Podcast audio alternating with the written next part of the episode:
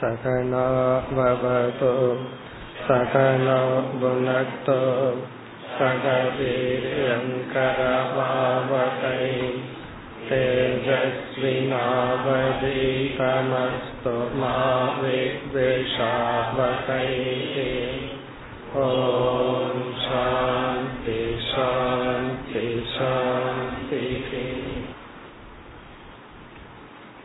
नाट्पति ऐन्दावद् श्लोकम् तेजस्वी तपसा दीप्तः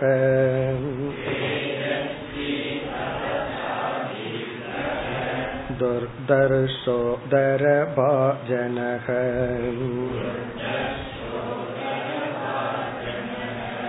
सर्वभक्षोऽपि युक्तात्मा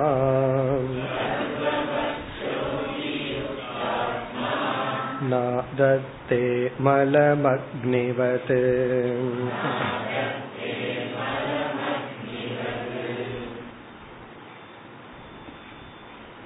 ஐந்தாவது குருவாக இங்க கூறப்பட்டது அக்னி தத்துவம்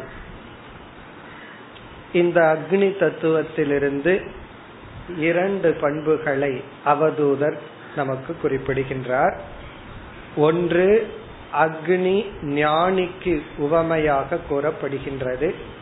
இரண்டாவது அக்னி ஆத்மஸ்வரூபத்துக்கு உவமையாக கூறப்பட்டு ஆத்ம தியானம் பண்பாக உபதேசிக்கப்படுகிறது. ஆகவே இந்த ஐந்தாவது குருவான அக்னியிடமிருந்து ஆத்ம தியானமும் ஞானியினுடைய லட்சணங்களையும் பார்க்கின்றோம். இதில் நாற்பத்தி ஐந்து நாற்பத்தி ஆறு இந்த இரண்டு ஸ்லோகங்களில் அக்னி ஈக்குவல் டு ஞானி. அதற்கு பிறகு நாற்பத்தி ஏழு நாற்பத்தி ஒன்பது இந்த இரண்டு ஸ்லோகங்களில் அக்னி இஸ் ஈக்குவல் டு ஆத்மஸ்வரூபம். இதில் நாம் சென்ற வகுப்பில் நாற்பத்தி ஐந்தாவது ஸ்லோகத்தில் அக்னிக்கும் ஆத்மாவுக்கும் உள்ள இரண்டு ஒற்றுமையை பார்த்து முடித்தோம். தேஜஸ்வி தீப்தக. அக்னி உஷ்ணஸ்வரூபமானது தீப்தக ஒளி சுரூபமானது இந்த இரண்டையும் நாம் பார்த்தோம். தேஜஸ்வி உஷ்ணம் என்பதை நாம் வைராகியம் என்று பார்த்தோம். ஞானியிடம் இருக்கின்ற வைராகியம் வேறு சாதகனிடம் இருக்கின்ற வைராகியம் வேறு. சாதகனிடம் இருக்கின்ற வைராகியத்தில் துவேஷம் இருக்கும் குறை காண்கின்ற புத்தி இருக்கும். ஞானியினுடைய வைராகியத்தில் உதாசீனத்துவம் இருக்கும். இன்டிஃபரன்ஸ் அதுல குறையும் இல்லை நிறையும் இல்லை. அதை பார்த்து முடித்தோம். அடுத்ததாக தீத்தக. அதாவது ஞானி இந்த உலகத்தில் எப்படி வாழ்கின்றான் என்றால் ஞானத்துடன் வாழ்கின்றான். ஒரு புதிய அறிவு அவனுக்கு இருக்கின்றது. அந்த லைட்டோட இந்த உலகத்துல மூவ் பண்ணிட்டு இருக்கான். என்ன ஞானம் என்றால் தன்னை பற்றிய ஞானம். இது ஒன்று இனி ஒரு ஞானம் தன்னுடைய அந்த கரணத்தில் இருக்கின்ற அறியாமையையும் ஞானி அறிவான். நம்ம என்ன தப்பு பண்ணிடுறோம்? ஞானி என்றால் சர்வஜக எல்லாமே அவனுக்கு தெரியும் என்று நாம் நினைத்து விடுகின்றோம். அனாத்ம விஷயமான அனைத்து ஞானமும் அவனுக்கு தெரியும்னு நினைச்சிடறோம். இது ஒரு பெரிய தவறான கருத்து. யோகிகள் யோகத்துல சில விஷயங்கள் எதிர்காலத்தை பற்றியோ அசாதாரணமான ஞானத்தை அடைஞ்சிருக்கலாம். அதுக்கு வந்து அசாதாரண ஞானம் சொல்வார்கள் சாதாரண மனுஷங்க அடைய முடியாத சம் எக்ஸ்ட்ராடினரி நாலேஜ் யோகிக்கு இருக்கலாம். சம்டைம் ஞானிக்கு இருக்கலாம். ஆனா அது ஞானத்தினுடைய லட்சணம் அல்ல. ஞானி தன்னுடைய ஆத்மஸ்வரூபத்தை அறிந்தது மட்டுமல்லாமல் தனக்கு என்னென்னலாம் தெரியாது என்றும் அறிந்துள்ளான். உண்மையிலேயே யாருக்கு அறிவு அதிகம் அப்படின்னு ஒரு கேள்வி. அதுக்கு என்ன பதில் தெரியுமோ? யாருக்கு அதிக அறியாமை தெரிகிறதோ அவர்களுக்கு தான் அறிவு அதிகம். கொஞ்சம் புரிஞ்சுக்கிறது கஷ்டமா இருக்கும் இது எப்படின்னு சொன்னா இப்ப வந்து மெடிக்கல் காலேஜ்ல ஒருத்தர் வந்து எம்பிபிஎஸ் படிச்சு முடிக்கிறார். அவருக்கு அறிவு இருக்கு. அவரை விட யாருக்கு அதிகமா அறிவு இருக்கு? யாரு அதற்கு மேல எம்டி பண்ணி ஒரு ஸ்பெஷலிஸ்டா இருக்காரோ அவருக்கு கொஞ்சம் அதிகமா இருக்குன்னு சொல்லுவோம். ஆனா உண்மையிலேயே இவர் மேல படிக்க படிக்க இவருடைய அறிவு எக்ஸ்ட்ரா ஆகிறத விட இனி ஒன்னும் எக்ஸ்ட்ரா ஆயிட்டு இருக்கு தனக்கு தெரியாத ஃபீல்டு எவ்வளவு இருக்குன்னு தெரிய ஆரம்பிச்சிட்டு இருக்கு ஒண்ணுமே படிக்காதவனுக்கு எல்லாம் தெரிஞ்ச மாதிரி நினைச்சிட்டு இருப்பான். படிக்க படிக்கத்தான் ஸோ எஜுகேஷன் அப்படிங்கிறது என்னன்னா உன்னுடைய ஃபீல்ட் ஆஃப் இக்னோரன்ஸை எக்ஸ்பேண்ட் பண்ணும் அப்படின்னு சொல்லுவாங்க. Education is expanding your field of ignorance அப்படின்னா படிக்க படிக்கத்தான் இதெல்லாம் இருக்கு தெரிஞ்சுக்க வேண்டியது இதெல்லாம் தெரிஞ்சுக்க வேண்டியது இருக்குன்னு நமக்கு தெரியாதது அதிக தெரியப்படுது. ஒண்ணுமே படிக்காதவன் மேல ஆகாசத்தை பார்த்தா சின்ன சின்னதா நட்சத்திரம் இருக்கு அவ்வளவுதான். ஆனா ஸ்பேஸ பத்தி படிச்சவனுக்கு தான் தெரியுது எவ்வளவு நமக்கு தெரியாதது இருக்கு. நம்ம எந்த நட்சத்திரத்தை பார்த்துட்டு இருக்கிறோமோ அது நம்ம முன்னாடி இல்லை அப்படின்னு படிச்சவனுக்கு தெரியும். படிக்காதவன் இருக்கிறத பார்த்துட்டு இருக்கிறோம் நினைச்சிட்டு இருப்போம் அது எத்தனையோ வருஷத்துக்கு முன்னாடி லைட்டை கொடுத்துட்டு அது இறந்துருக்கும். நம்ம என்ன இன்னைக்கு அதை பார்த்துட்டு இருப்போம்? ஆகவே நமக்கு அறிவு வர வர இந்த அறிவு என்ன செய்கின்றதா நம்முடைய அறியாமையினுடைய ஃபீல்டை எக்ஸ்பேண்ட் பண்ணிட்டே போகுதான் அப்ப நமக்கு என்னைக்கு டோட்டல் ஞானம் வந்ததுன்னா என்னைக்கு நான் டோட்டலி இக்னோரண்ட் தெரிஞ்சுக்கிறோமோ அன்னைக்கு தான் அப்ப ஞானி யார் அப்படின்னா எனக்கு ஒண்ணுமே தெரியாது இத தெரிஞ்சிருக்கான். எனக்கு இந்த அனாத்ம விஷயத்துல எதுவுமே தெரியாது. இத ஒரு ஆங்கிள் அனிர்வச்சனீயம் சொல்லிடுவோம். அனிர்வச்சனீயம் மித்தியான்னு என்ன அர்த்தம்? புரிஞ்சுக்கவே முடியாதுன்னு அர்த்தம். அப்ப ஞானி என்ன புரிஞ்சுட்டானா இந்த உலகத்தை புரிஞ்சுக்கவே முடியாது. நம்ம நினைச்சிருக்கிறோம் அறிவுங்கிறது எல்லாத்தையும் புரிஞ்சுக்கிறது தான் ஞானி ரொம்ப கஷ்டப்பட்டு என்ன புரிஞ்சுட்டான்னா யாரையும் புரிஞ்சுக்க முடியாது. நம்ம சங்கடம் எல்லாம் என்ன தெரியுமோ? என்ன யாருமே புரிஞ்சுக்க மாட்டேங்கிறாங்கன்னு தான். ஞானி என்ன புரிஞ்சுக்கிறான் என்னை யாரும் புரிஞ்சுக்க முடியாது. நானே யாரையும் புரிஞ்சுக்க முடியாது. அது அவ்வளவுதான். இதுதான் ஞானம். தீப்தகனா இந்த ஞானத்தில் இருக்கான? எந்த ஞானம்னா நான் வந்து எவ்வளவு அஜானத்தோட இருக்க எனக்கு எதுவுமே தெரியாது. இதுதான் பிளிஸ் குழந்தை ஏன் சந்தோஷமா இருக்கு? தனக்கு தெரியாதுன்னு நினைச்சிட்டதுனால சந்தோஷமா இருக்கு. அப்படி இங்க தீப்தகனா இரண்டு தீப்தக ஒன்னு தன்னுடைய சொரூபத்தை ஞானம் இனி ஒன்னு அந்த கரணத்தில் இருக்கிற அஜானத்தை பற்றிய ஞானம் இந்த உலகத்தை பற்றிய ஞானம். என்னன்னா இதெல்லாம் என்னால தெரிஞ்சுக்க முடியாது. ஆகவே தெரிஞ்சுக்க வேண்டிய அவசியம் இல்லை என்ற அறிவுடன் இவன் இருக்கின்றான். இதுக்கு மேல புரிஞ்சுக்கணும்னா ஞானி ஆயிருவோம் அப்புறம் புரிஞ்சிடலாம். ஏன்னா முழுமையா ஞானிய புரிஞ்சுக்கணும்னா கடைசியில ஞானி ஆகணும் அவ்வளவுதான். இந்த இரண்டையும் சென்ற வகுப்புல பார்த்தோம். இனி மூன்றாவது வேல்யூ துர்தர்ஷக. அக்னிக்கு என்ன? நெருங்க முடியாது. துர்தர்ஷகன்னு சொன்னா அக்னி விஷயத்துல அக்னிக்கு ஒரு டிஸ்டன்ஸ் வரைக்கும் தான் போக முடியும். அதுக்கு மேல நம்ம வந்து நெருங்க முடியாது. அப்படி ஞானி நெருங்க முடியாதவன். இதனுடைய விளக்கத்தை இன்று நாம் பார்க்க வேண்டும். துர்தர்ஷகங்கிறது பல கோணத்துல பதில் சொல்லலாம். சில கருத்துக்களை பார்க்கலாம். முதல் கருத்து பலவான். ஞானி வந்து பலவான். பலத்தை உடையவன். பலம் அப்படின்னா எப்படிப்பட்ட பலம்? உடல் பலமான்னு சொன்னா இங்க வந்து மானச பலம் மனதில் இருக்கிற பலத்தை குறிக்கின்றது. உடல் இருக்கிற பலத்தை குறிக்கவில்லை. ஏன்னா சில பேர் ஞானி ஆகிறது எழுபது வயசுக்கு மேலதான் ஆவார்கள். அப்ப உடல்ல என்ன பலம் இருக்க போகுது? இது வந்து மானச பலம் மனதில் இருக்கின்ற பலம். இந்த பலம் எதன் நிமித்தமாக வந்ததுன்னா ஞான பலம். ஞானத்தினால் வந்த பலம். ஞான கொடுக்கின்ற பலம்.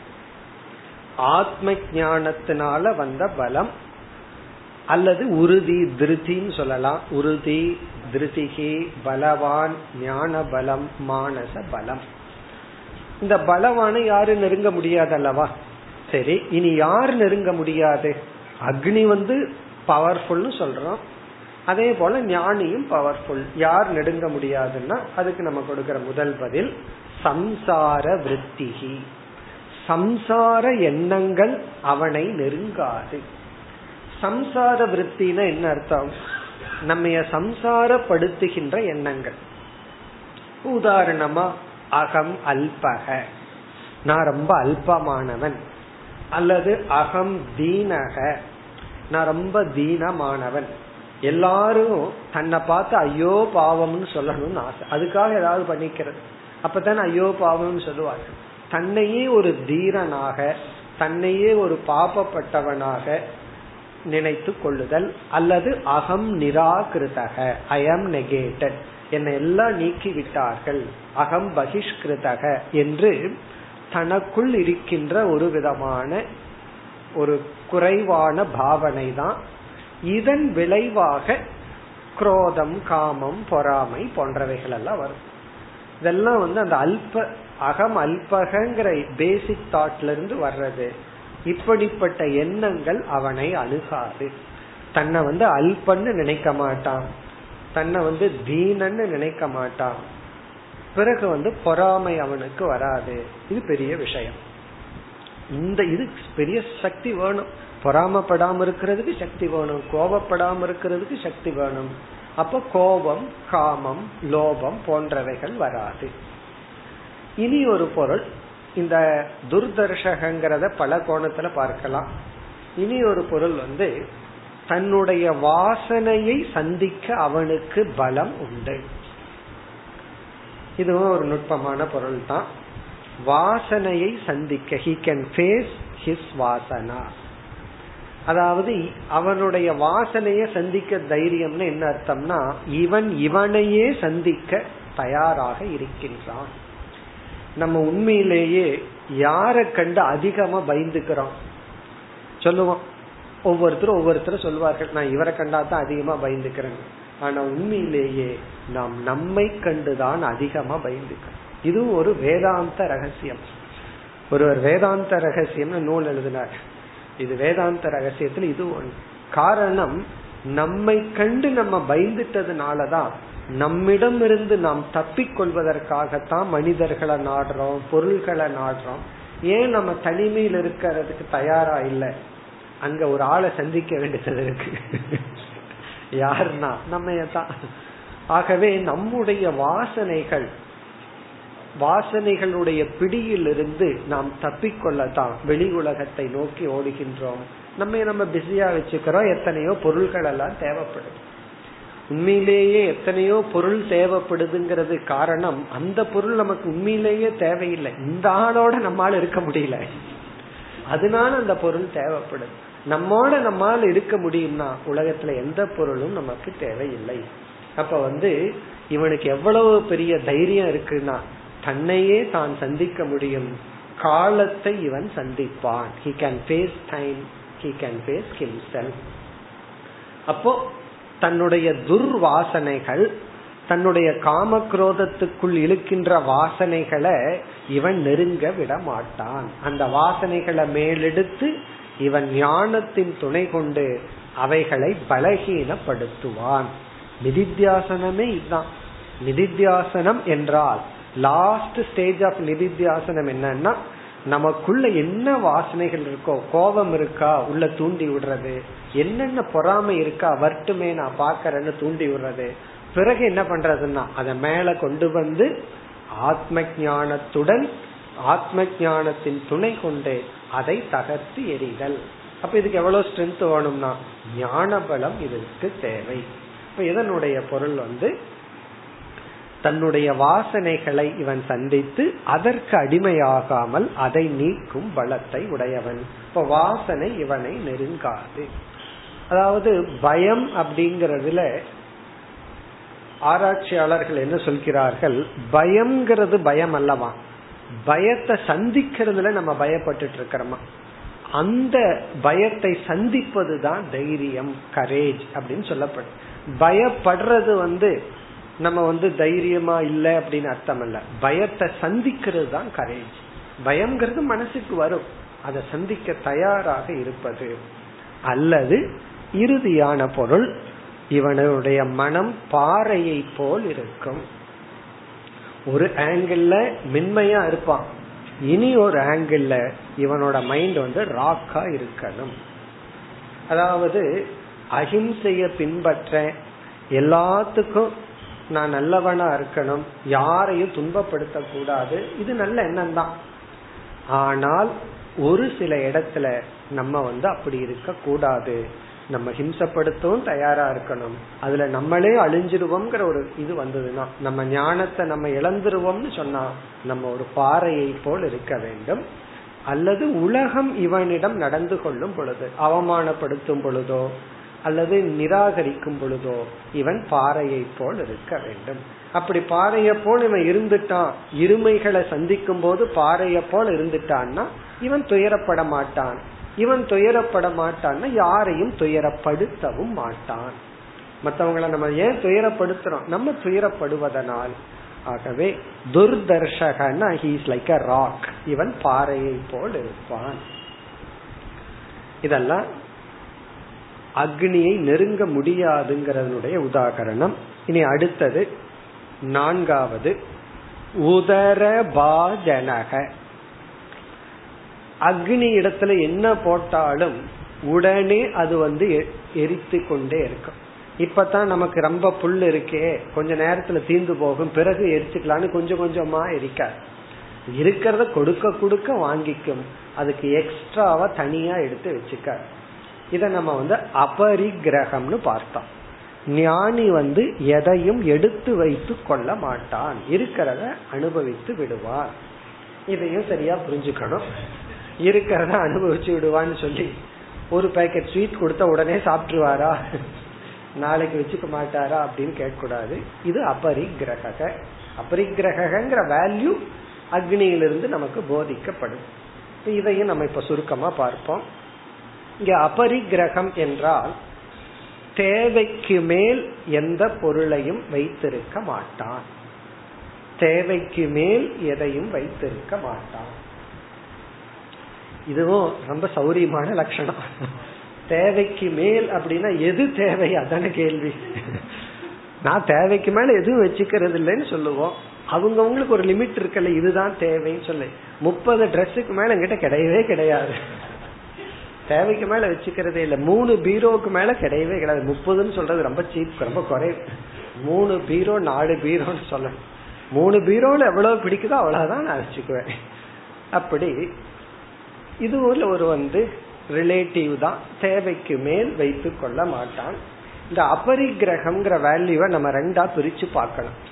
இல்லற ஞானி துறவர ஞானின்னு பிரிச்சரணும் இப்ப வந்து இல்லற ஞானியா இருந்தால் இல்லறத்தில் இருக்கிற ஞானியா இருந்தால் விவகாரத்துக்கு இல்லறத்துக்குன்னு சிலதெல்லாம் நமக்கு தேவைதான். அதையெல்லாம் விட்டு விட முடியாது.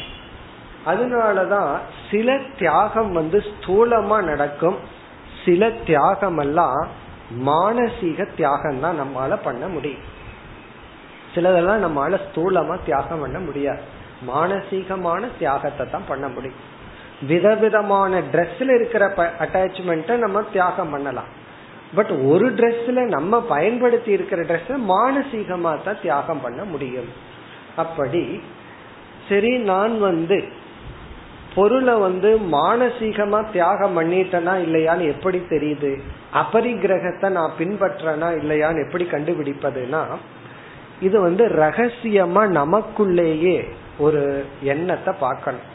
எந்தெந்த பொருள்களை நான் பயன்படுத்திட்டு இருக்கிறனோ அவைகளையெல்லாம் இந்த க்ஷணத்தில் நான் இழந்து விடுகின்றேன் அப்படின்னு ஒரு கற்பனை பண்ணி பார்க்கணும். மனசார மனசுக்குள்ள நினைச்சு பார்க்கணும் ஒரு பாவனை. இப்ப எதெல்லாம் என்னிடத்துல இருக்கோ எதெல்லாம் அப்படிங்கும்போது எதெல்லாம் நோ எக்ஸப்ஷன் எந்த விதிவிலக்கும் இல்லாம எதெல்லாம் இப்ப எனக்கு இருக்கோ அதையெல்லாம் நான் வந்து இப்பொழுது இந்த க்ஷணத்தில் இழந்து விடுகின்றேன் அப்படின்னு நினைச்சு பார்க்கணும். அப்ப மனசு எப்படி இருக்குன்னு பார்க்கணும். மனசு அதே மன நிறைவோடு இருந்தா நம்ம அபரிக்கிரகத்தை பின்பற்றுகிறோம் அர்த்தம். எவ்வளவு பொருள் வேணாலும் நம்ம சுத்தி இருக்கலாம். அப்படி இல்லை என்றால் நம்ம அபரிக்கிரகத்தை பின்பற்றவில்லை அப்படின்னு அர்த்தம். மனதளவில் நாம் விட தயாராக இருத்தல். பிறகு சன்னியாசின்னு சொன்னாலும் அவருக்கு வந்து வேற நாலு பேர்த்த பாதுகாக்க வேண்டிய பொறுப்பு கிடையாது. அதான் சன்னியாசிக்கு இல்லறத்தில் இருப்பவர்களுக்கு உள்ள வேற்றுமை.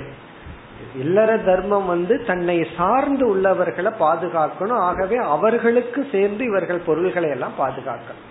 சன்னியாசி வந்து யாரையும் பாதுகாக்க வேண்டிய அவசியம் கிடையாது. அதாவது நிர்பந்தம் கிடையாது. நாலு பேர்த்த பாதுகாத்துட்டு இருக்கலாம். அது வேற விஷயம். பட் ஒரு நிர்பந்தம் இல்லை.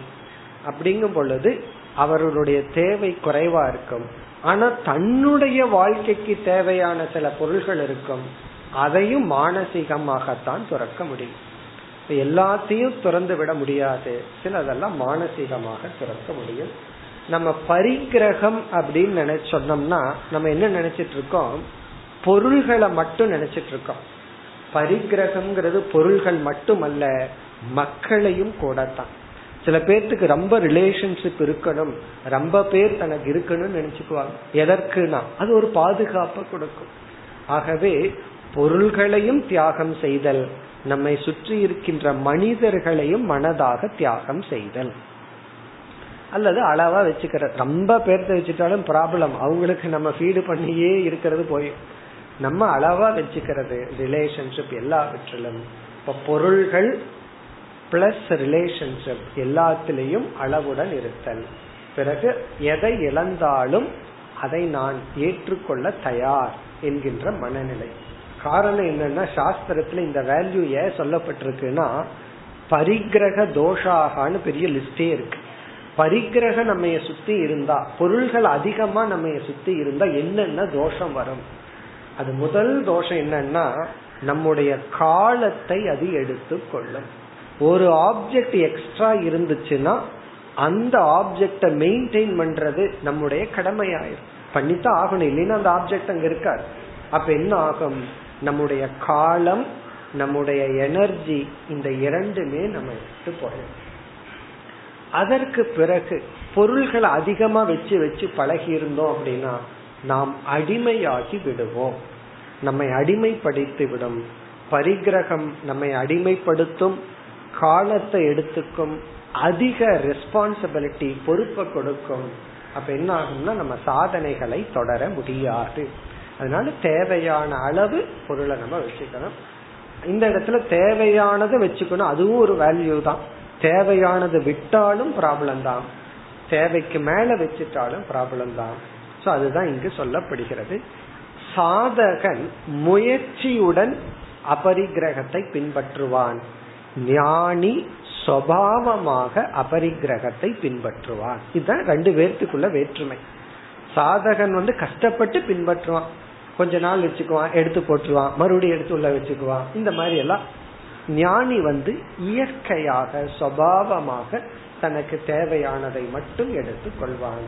தேவையில்லாததை கை போகவே போக தேவையில்லாத அவனால எடுத்துக்கொள்ள முடியாது. இது நான்காவது வேல்யூ. இனி அடுத்த பண்பு. இரண்டாவது வரையில் சர்வ பக்ஷக அபியுக்தாத்மா நாதத்தே மலம் அக்னிவது. இந்த இடத்துல எப்படி புரிஞ்சுக்கணும்? சர்வ பக்ஷக அபி மலம் அக்னிகி ந ஆதத்தே. அக்னியிடம் எதை நாம் போட்டாலும் நல்லதையும் அக்னிக்குள்ள போடுவோம் அசுத்தமானதையும் தீயில போடுவோம். குறிப்பா இந்த பொங்கல் சமயத்துல அது ஒரு நாள் இருக்கும் என்ன பண்ணுவோம் தெரியுமோ? எதெல்லாம் வீட்டுல ஆகாதது இருக்கோ அதெல்லாம் அக்னியில போடுவோம். அதுவும் ஒரு விதமான ஹோமம் தான் கோயில்ல செய்யற ஹோமத்தை போல இதுவும் ஒரு நல்ல ஹோமம். உண்மையிலேயே பெஸ்ட் ஹோமம் இதுதான். அன்னைக்கு தான் செய்வார்கள். வீட்டுல தேவையில்லாதெல்லாம் எடுத்து போட்டு கொளுத்துறது. அப்ப அன்னைக்கு அக்னிக்கு என்ன கிடைக்கும்னா எது யூஸ்லெஸ்ஸோ எது வந்து தேவையில்லையோ அதெல்லாம் அன்னைக்கு கிடைக்கும். அல்லது கோயில்லையோ யாகசாலையிலயோ அக்னிக்கு என்ன கிடைக்கும்னா பெஸ்ட் ஆப்ஜெக்ட் நல்லது அக்னிக்கு கிடைக்குது. இப்ப அக்னிக்கு நல்லதும் கிடைக்குது தீயதும் கிடைக்குது. கடைசியில் அந்த இரண்டு சாம்பலையும் பார்த்தா என்னன்னா ஒன்றுதான். அக்னிக்கு எந்த மலமும் வருவதில்லை. சர்வ பக்ஷகனா துஷ்டமான பொருள் நல்ல பொருள் எதை கிடைத்தாலும் அக்னிக்கு எந்த கேடும் வருவதில்லை. அதே போல யுக்தாத்மா இங்க யுக்தாத்மான ஞானி ஞானேன யுக்தக. ஞானத்துடன் பொருந்திய இந்த ஞானி மலம் ந ஆதத்தே. எந்த ஒரு குறை குற்றத்தையும் பாபத்தையும் குறையையும் ஞானி எடுத்துக்கொள்வதில்லை. அக்னிவது அக்னியை போல. இப்ப இதத்தான் நம்ம சென்ற வகுப்புல அறிமுகப்படுத்தினோம். அசத் பிரதிகிரக தோஷகன்னு ஒரு தோஷம். அசத்னா தவறானவர்களிடம் இருந்து பிரதிகிரகம்னா பெற்றுக்கொள்கின்ற தோஷம். இது வந்து ஞானிக்கு தான் இல்லையே தவிர சாதகர்களுக்கு இது இருக்கின்றது. ஆகவே சாதகர்கள் வந்து தீயவர்களிடமிருந்து நாம் பொருள்களையோ உணவையோ பெற்று கொள்ளக்கூடாது முதல்ல இந்த தோஷத்தை தெரிஞ்சாதான் ஞானிக்கு இது வரல அப்படிங்கறது நமக்கு புரியும். ஆகவே முதல்ல இந்த தோஷத்தை பார்ப்போம். பிறகு வந்து ஞானிக்கு இது இல்ல அஜானிக்கு இருக்கு. இந்த தோஷமும் சாஸ்திரத்துல சொல்லப்பட்டுள்ள ஒரு தோஷம். அதாவது நம்ம வந்து தூய்மையான உணவை உட்கொள்ளணுங்கிறது ஒரு டிசிப்ளின் தூய்மையானவர்களிடமிருந்தும் உட்கொள்ள வேண்டும் என்பதும் ஒரு டிசிப்ளின் காரணம் தவறான பாவனையுடன் ஒருவர் நமக்கு உணவை கொடுத்தால் அந்த குணம் அந்த சாபம் நமக்கு அந்த உணவின் மூலமாக வந்து அடைகிறது அதனால நல்லவர்களிடமிருந்து உணவை பெற்றுக்கொள்ள வேண்டும். நல்ல உணவையும் நாம் பெற்றுக்கொள்ள வேண்டும். தீயவர்களிடமிருந்து உணவை பெற்றுக்கொள்ள கூடாது உணவு மட்டுமல்ல அவர்கள் கொடுக்கின்ற எதையும். சரி சாப்பாடு கொடுக்க வேண்டாம் காசு கொடுக்கட்டும். நான் போய் கடையில சாப்பிட்டுக்கிறேன்னு சொல்லக்கூடாது. பணமும் தான். பணத்தையும் பெற்றுக்கொள்ளக்கூடாது உடையும் பெற்றுக்கொள்ளக்கூடாது எதையும் பெறக்கூடாது. தீயவர்களிடமிருந்து நாம் பெறக்கூடாது. அப்படி பெற்றால் நமக்கு ஒரு தோஷம் வரும் பாபம் வரும். இது வந்து சாஸ்திரத்துல சொல்றோம் அப்படின்னு சொல்றோம். பட் பிராக்டிக்கலா எப்படின்னு ஒரு எக்ஸாம்பிள் சொன்னா நமக்கு இது விளங்கிவிடும். அதனாலதான் சில சாதகர்கள் வந்து பிராயஷ்சித்த கர்மம் செய்பவர்களிடமிருந்து அந்த பொருளை பெற்றுக்கொள்ள கூடாதுன்னு சொல்வார்கள். சில பேர் ஒரு பாவம் செய்து விடுவார்கள். அதுக்கு பிராயஷ்சித்தமா அன்னதானம் செய்வார்கள். அந்த பாவம் போகட்டும்னு சொல்லி பிராயஷ்சித்தமா என்ன உணவு கொடுக்கப்படுதோ அதை சாதகர்கள் பெற்றுக்கொள்ள கூடாது இது பிராயஷ்சித்தமா போடுறாங்க எனக்கு வேண்டான்னு பெற்றுக்கொள்ள கூடாது ஏன்னா அவன் போடுறதனுடைய நோக்கம் என்னன்னா நான் பாவம் பண்ணியிருக்கேன் இந்த பாவம் போகட்டு யாருக்கிட்ட போகட்டும்? யாருக்கு போகும் நான் வாங்குறவங்களுக்கெல்லாம். ஆகவே பிராயஷ்சித்த கர்மமா என்ன செய்கிறார்களோ அதை சில பிராமணர்கள் ஏற்றுக்கொள்ள மாட்டார்கள். வேதம் செய்கின்ற பிராமணர் இது பிராயஷ்சித்தமா போடுறாங்க எனக்கு வேண்டாம்னு சொல்லுவார்கள். அதே போல சாதகர்கள் ஏற்றுக்கொள்ள மாட்டார்கள் சொல்லப்படுது. அப்படி பிராயஷ்சித்தமா கொடுக்கறத ஏற்றுக்கொள்ள கூடாதுன்னு சொல்றேன். இதெல்லாம் சும்மா வெறும் வேதம் சொல்லியிருக்கு கர்மா காண்டம்னு சொன்னா நமக்கு ஒன்றும் பெருசா புரியாது. நம்ம பிராக்டிக்கலா பார்த்தோம்னா இதுல எவ்வளவு உண்மை இருக்குன்னு நமக்கு புரிஞ்சிடும். ஒரு எக்ஸாம்பிள் நம்ம பார்ப்போம். ஏன் தீயவர்களிடமிருந்து பொருளை பெறக்கூடாது? அப்படி பெற்றால் என்ன தோஷம் வரும்? அது நம்ம பிராக்டிக்கலா மீண்டும் நம்ம புராணத்திலேயே போய் பார்க்கலாம் இதிகாசத்திலிருந்து பார்க்கலாம். இப்ப கர்ணன் பீஷ்மர் துரோணாச்சாரியர் போன்றவர்களுடைய வாழ்க்கையை நம்ம பார்த்தோம்னா அவர்கள் வந்து துரியோதனிடமிருந்து திருதராஷ்டிரனிடமிருந்து உணவை பெற்றார்கள். பிறகு என்ன ஆச்சு தீயவர்களிடமிருந்து உணவை பெற்று இருப்பிடத்தை பெற்று வாழ்ந்த காரணத்தினால் அவர்களுடைய மனதுல ஒரு விதமான கிராட்டிடியூட் நன்றி உணர்வு உருவாகி தீயவர்களிடமிருந்து ஒன்றை நாம் பெற்றால் நம்மை அறியாமல் தீயவர் மட்டுமல்ல யாரிடமிருந்து ஒன்றை பெறுகிறோமோ அவர்களிடத்தில் நமக்கு ஒரு நன்றி உணர்வு உருவாகிவிடும்.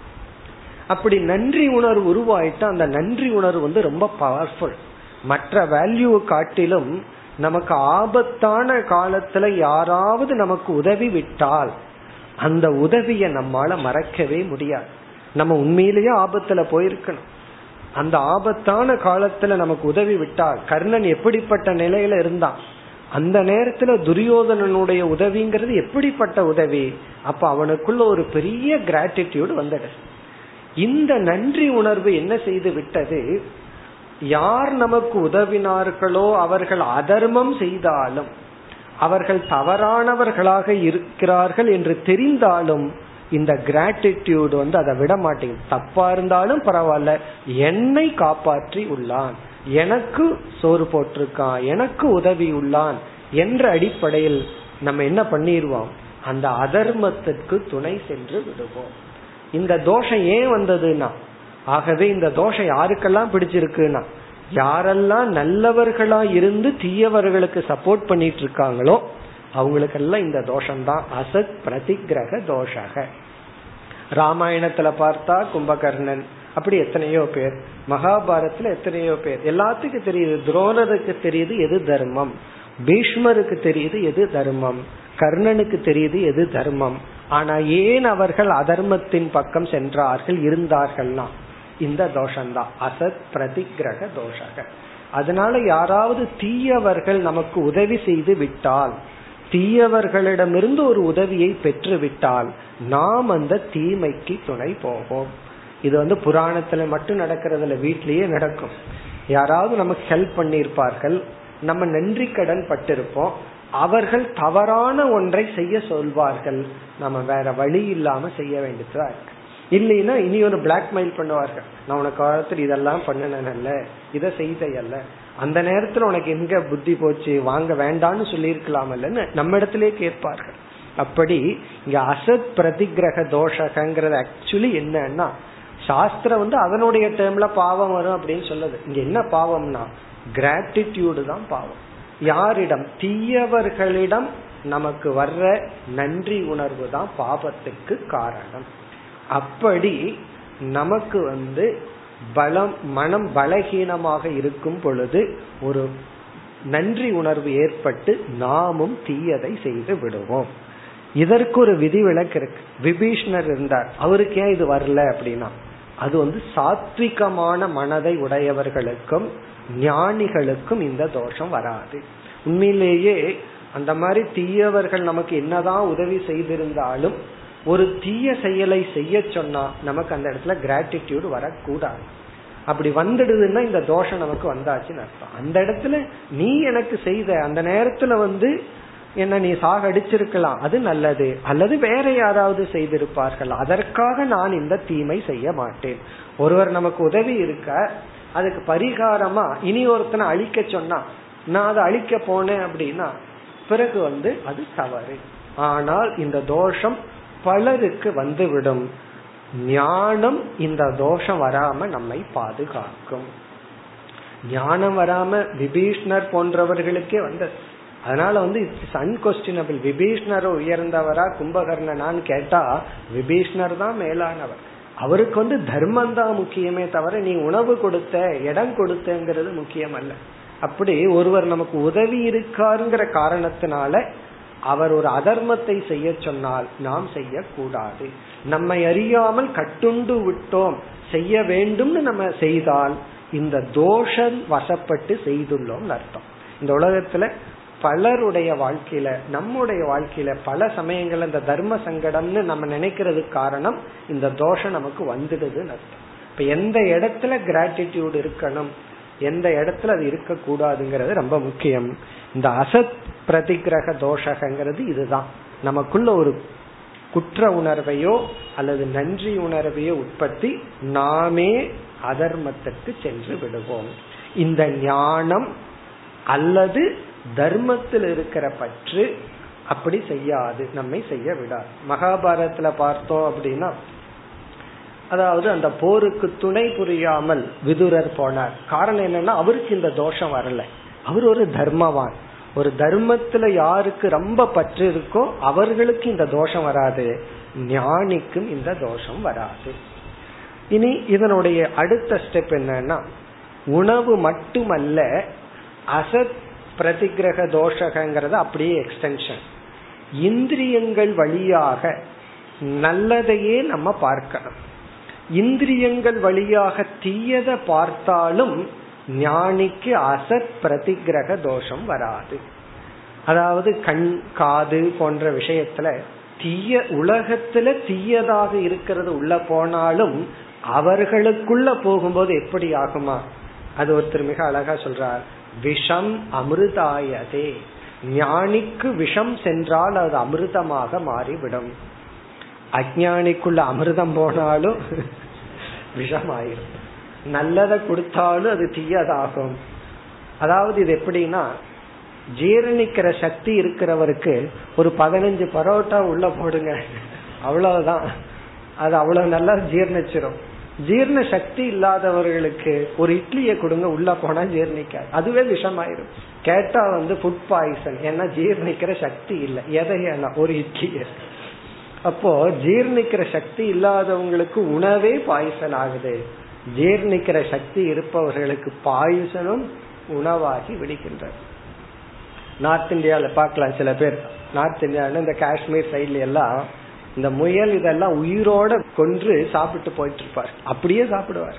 வயிறு ஜீரணிக்கும். காரணம் என்னன்னா அது அவ்வளவு பவர்ஃபுல் அங்க. அப்படி விஷமும் அமிர்தமாகும். அமிர்தமும் விஷமாகும். எதை பொறுத்துனா? பாத்திரத்தை பொறுத்து. எப்படிப்பட்ட பாத்திரத்தை உள்ள நம்ம வச்சிருக்கிறோமோ அதை பொறுத்து. ஆகவே இங்கு ஞானிக்கு விஷம் அமிர்தாயதே. விஷமும் அமிர்தமாகும். இதனுடைய பொருள் ஞான பலம். இதான் ஞானத்தினுடைய மகிமை. இதெல்லாம் ஞானத்தினுடைய பெருமையை நம்ம பார்க்கணும். ஞானத்துக்கு இவ்வளவு சக்தி உள்ளது.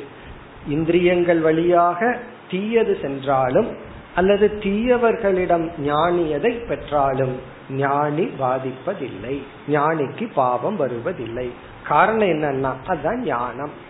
எப்படிப்பட்ட ஞானம்னா ஞானி நினைக்கிறான் அவன் இத கொடுக்கல. காரணம் கொடுக்கிறது என்னுடைய கர்ம பலன். அதனாலதான் ஞானிய ஒருத்தர் அவமானப்படுத்தினாலும் அவன் என்னை அவமானப்படுத்தவில்லை. ஞானிக்கு ஒருத்தர் உணவு கொடுக்கிறார். ஞானிய ஒருத்தர் வந்து துன்புறுத்துகின்றார். ஞானி இரண்டையும் தன்னுடைய கர்ம பலன் அல்லது ஈஸ்வரனுடைய அனுகிரகம்னு பார்ப்பான். ஆனா அஜானி அப்படி அல்ல. ஆகவே அஜானிக்கு வந்து இந்த பாபம் வருகின்றது. இது வந்து சாதன காலத்துலதான். ஞானத்துக்கு பிறகு இந்த தோஷம் கிடையாது. ஆனா நாங்க ஞானின்னு நினைச்சிட்டு நம்ம வந்து ஆரம்பத்திலேயே சர்வ பக்ஷக எதை வேணாலும் சாப்பிடலாம். யாருகிட்ட வேணாலும் எதை வேணாலும் வாங்கலாம்னு நினைக்க கூடாது. சில பேர் வந்து பிளாக் மணியை கொடுங்கன்னு கேட்டு வாங்குவார்கள். அதனாலதான் கோயில் ஆசிரமம் இந்த ரெண்டு இருக்கே. இந்த ரெண்டுல எது வேணாலும் வரும். இந்த ரெண்டையும் அட்வர்டைஸ் பண்ணக்கூடாதுன்னு சொல்லுவார் அதாக வரணும். அதுவும் நம்ம தேர்ந்தெடுத்து இதை பயன்படுத்த வேண்டும். இப்ப இத்துடன் இந்த ஸ்லோகம் முடிவடைகின்றது. அதாவது அசத் பிரதிகிரக தோஷமும் கிடையாது. இது வந்து ஞானம் அல்லது ஞானியினுடைய பலன். இப்ப இந்த நாற்பத்தி ஐந்தாவது ஸ்லோகத்தில் தேஜஸ்வி வைராகி அடுத்தது தீப்தக ஞானத்துடன் இருப்பவன் மூன்றாவது சம்சாரம் இவனை அணுகாது நான்காவது அபரிக்கிரக தேவைக்கு மேல் எதையும் வைத்திருக்க மாட்டான். வைத்திருப்பதிலும் பற்று இல்லாமல் இருப்பான். இவன் எதை யாரிடம் பெற்றுக்கொண்டாலும் அந்த தோஷம் வராது. இந்த தோஷத்துல நம்ம கவனமா இருக்கணும். ஞானம் வருவதற்கு முன்னாடி கவனமாக இருக்க வேண்டும். அதனாலதான் தேவை இல்லாமல் யாரிடமும் எதையும் பெற்றுக்கொள்ள கூடாது. அப்படி பெற்றுக்கொண்டு விட்டால் நம்ம நினைக்கிறோம் நமக்கு அந்த பொருள் கிடைச்சிடுதுன்னு நம்ம எரியாமல் நாம் அடிமைப்பட்டு விடுகின்றோம். ஒரு விதமான நன்றி உணர்வு வந்து நம்மை அடிமைப்படுத்தி விடுகிறது. இதெல்லாம் தான் வேல்யூ இனி அடுத்த ஸ்லோகம். மீண்டும் ஞானியினுடைய வர்ணனை. நாற்பத்தி ஆறு. क्वचिच्छन्न क्वचित् स्पष्टः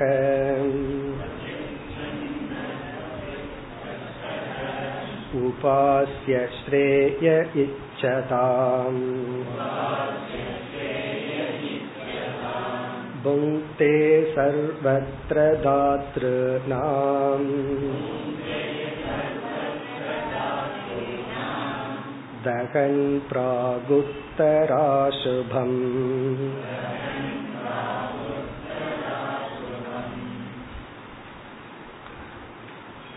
இந்த ஸ்லோகத்திலும் அக்னிக்கும் ஞானிக்கும் உள்ள நான்கு ஒற்றுமை மீண்டும் ஞான பலன் ஞானியினுடைய மகிமை அக்னிக்கும் ஞானிக்கு உள்ள நான்கு ஒற்றுமை முதல்ல அக்னிக்கு என்னென்னு பார்ப்போம். பிறகு அது ஞானிக்கு எப்படின்னு பிறகு பார்ப்போம். குவச்சித் சன்னக. சன்னக என்றால் மறைந்திருப்பது. மறைஞ்சிருக்கிறது. இருக்கிறது தெரியாம இருக்கும். அதாவது அக்னியானது கொச்சித்னா சில சமயங்களில் சாம்பலினால் மூடி இருக்கும் அக்னி இருக்கிறதே தெரியாதான். கொச்சு சன்னக. சாம்பல்னு புரிஞ்சுக்கணும். சாம்பல்ல என்ன ஆகும் அக்னி இருக்கிறதே தெரியாது தொட்டா தான் தெரியும் அங்க நெருப்பு இருக்கு. கரித்துண்டு மாதிரி இருக்கும் உள்ள அக்னி தத்துவம் இருந்துட்டு இருக்கும் ஆனா சாம்பல்ல மூடி இருக்கும். இப்ப கொச்சித் சன்னகனா அக்னி சில சமயம் தான் இருக்கிறது தெரியாமல் இருந்து கொண்டு இருக்கும். தன்னுடைய பிரசன்ஸே தெரியாது. அதுக்கு ஆப்போசிட் அடுத்தது. இரண்டாவது ஸ்பஷ்டக. சில இடங்கள்ல அக்னி மிக தெளிவாக தெரியும். ஸ்பஷ்டக. நெருப்பு இருக்கான்னு தெளிவா தெரியும். நெருப்பிடத்திலேயே லைட் இருக்கு.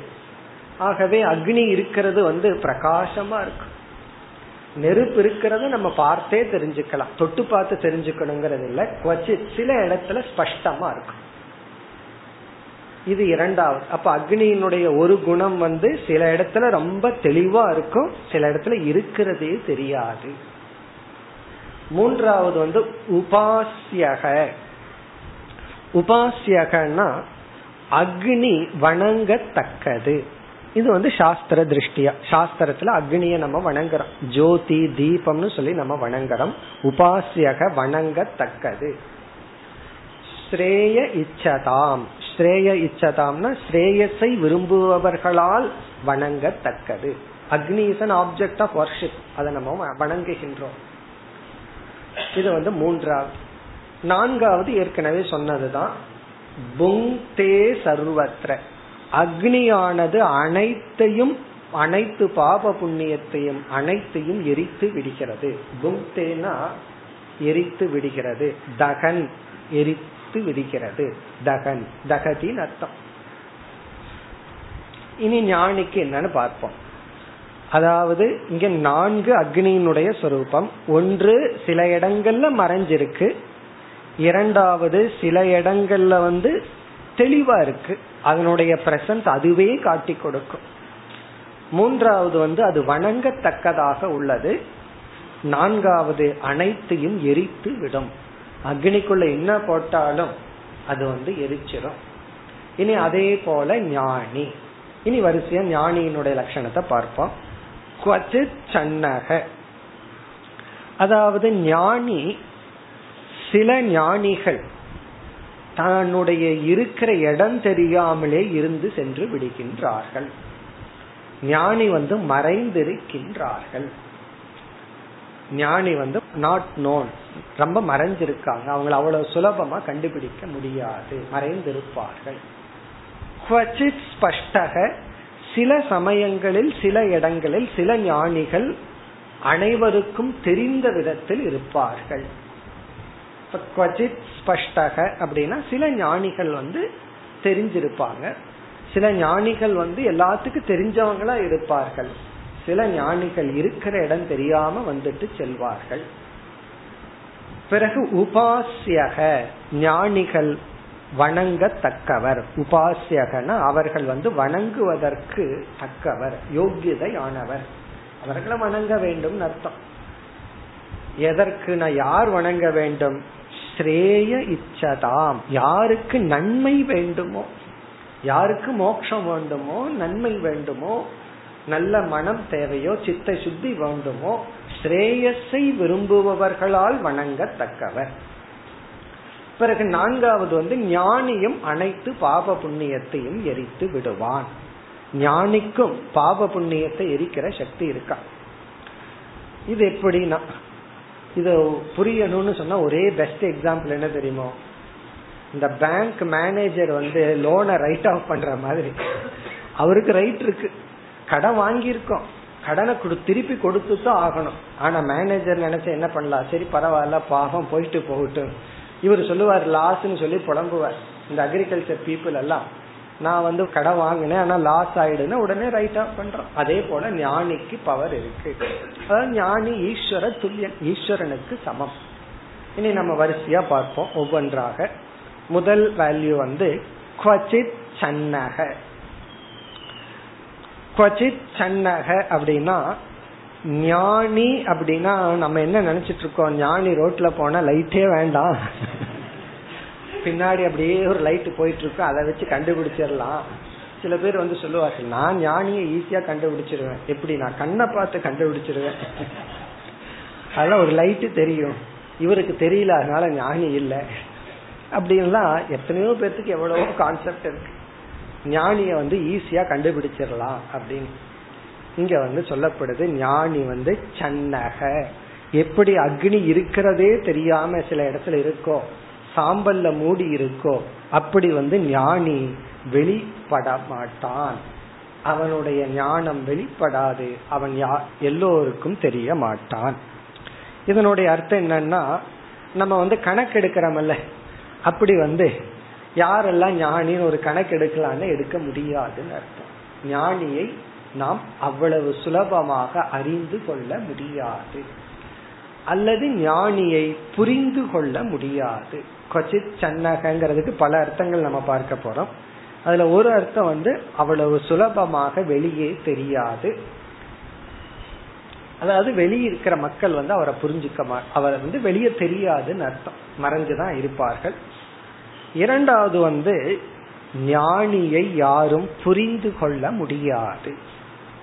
அவ்வளவு சுலபமா அவங்கள புரிஞ்சுக்க முடியாது.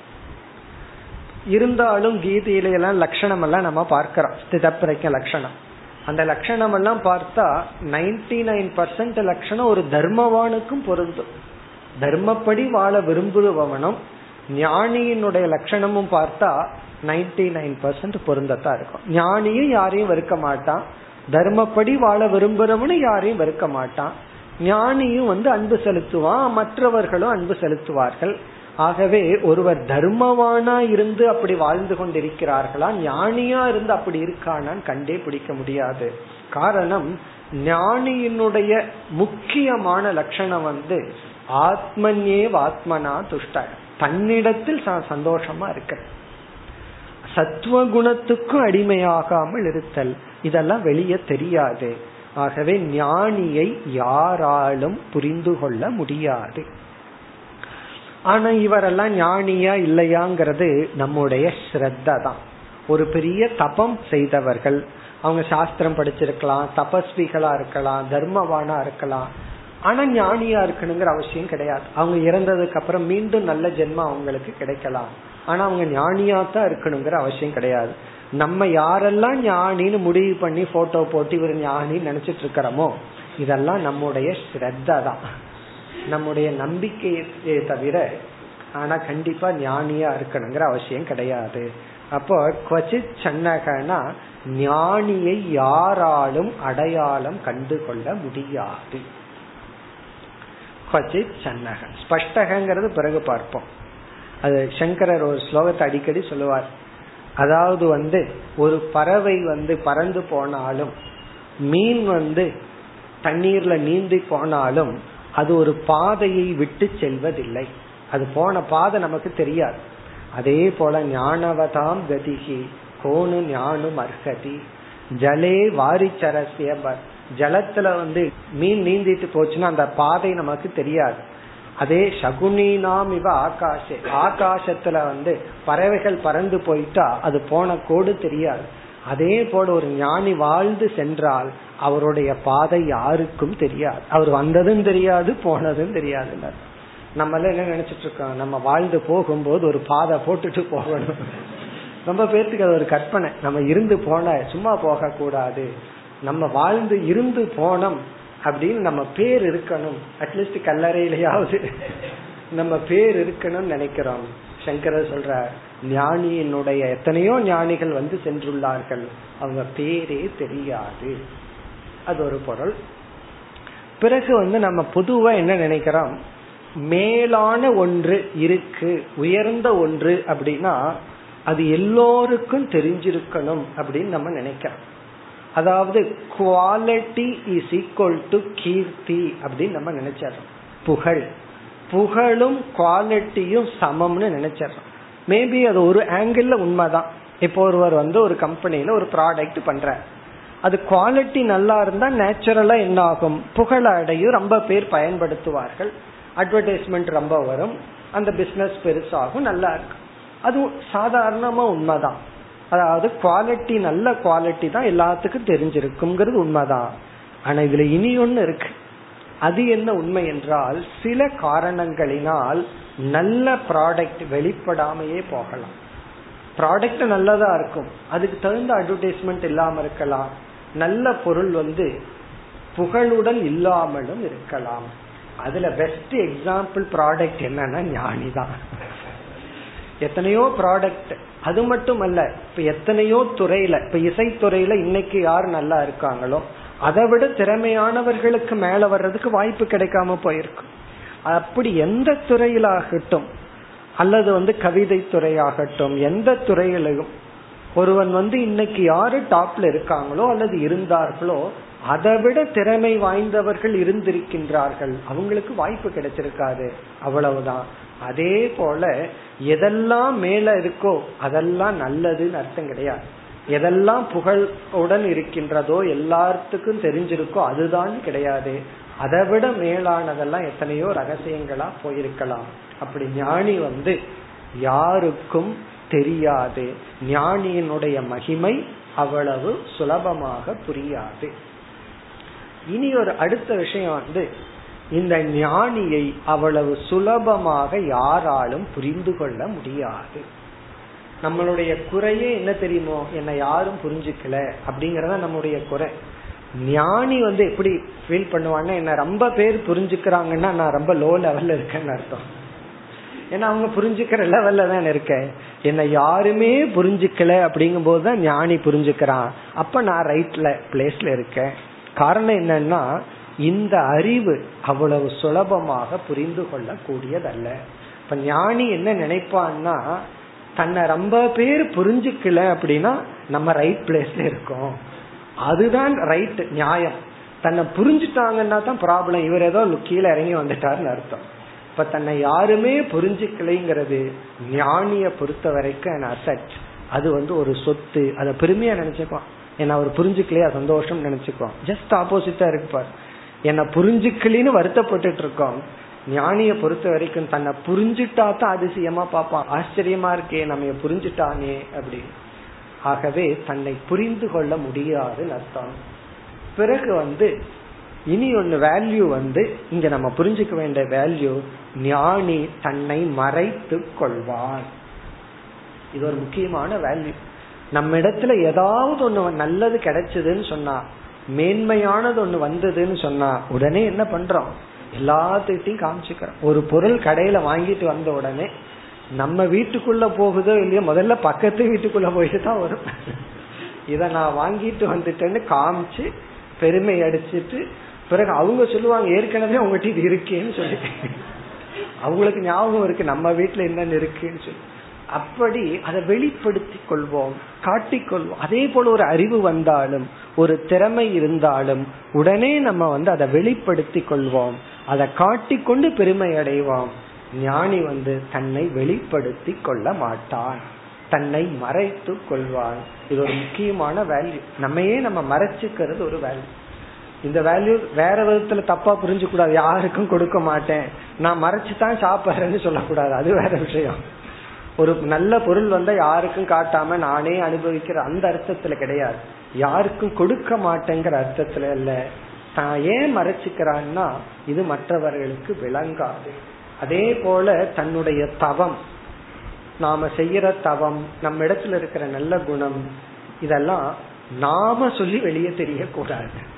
அதாக தெரியணும். அது அடுத்த வார்த்தையில சொல்ல போற இங்க அவதூத குவச்சித் ஸ்பஷ்டகங்கிற இடத்துல பார்க்க போறோம். இப்ப இங்கு வந்து ஞானி தன்னை மறைத்து கொள்வான் அப்படின்னா ஞானிய வந்து நம்ம தேடித்தான் கண்டுபிடிக்கணுமே தவிர ஐ ஆம் அவைலபிள்னு வந்து நிக்க மாட்டான்.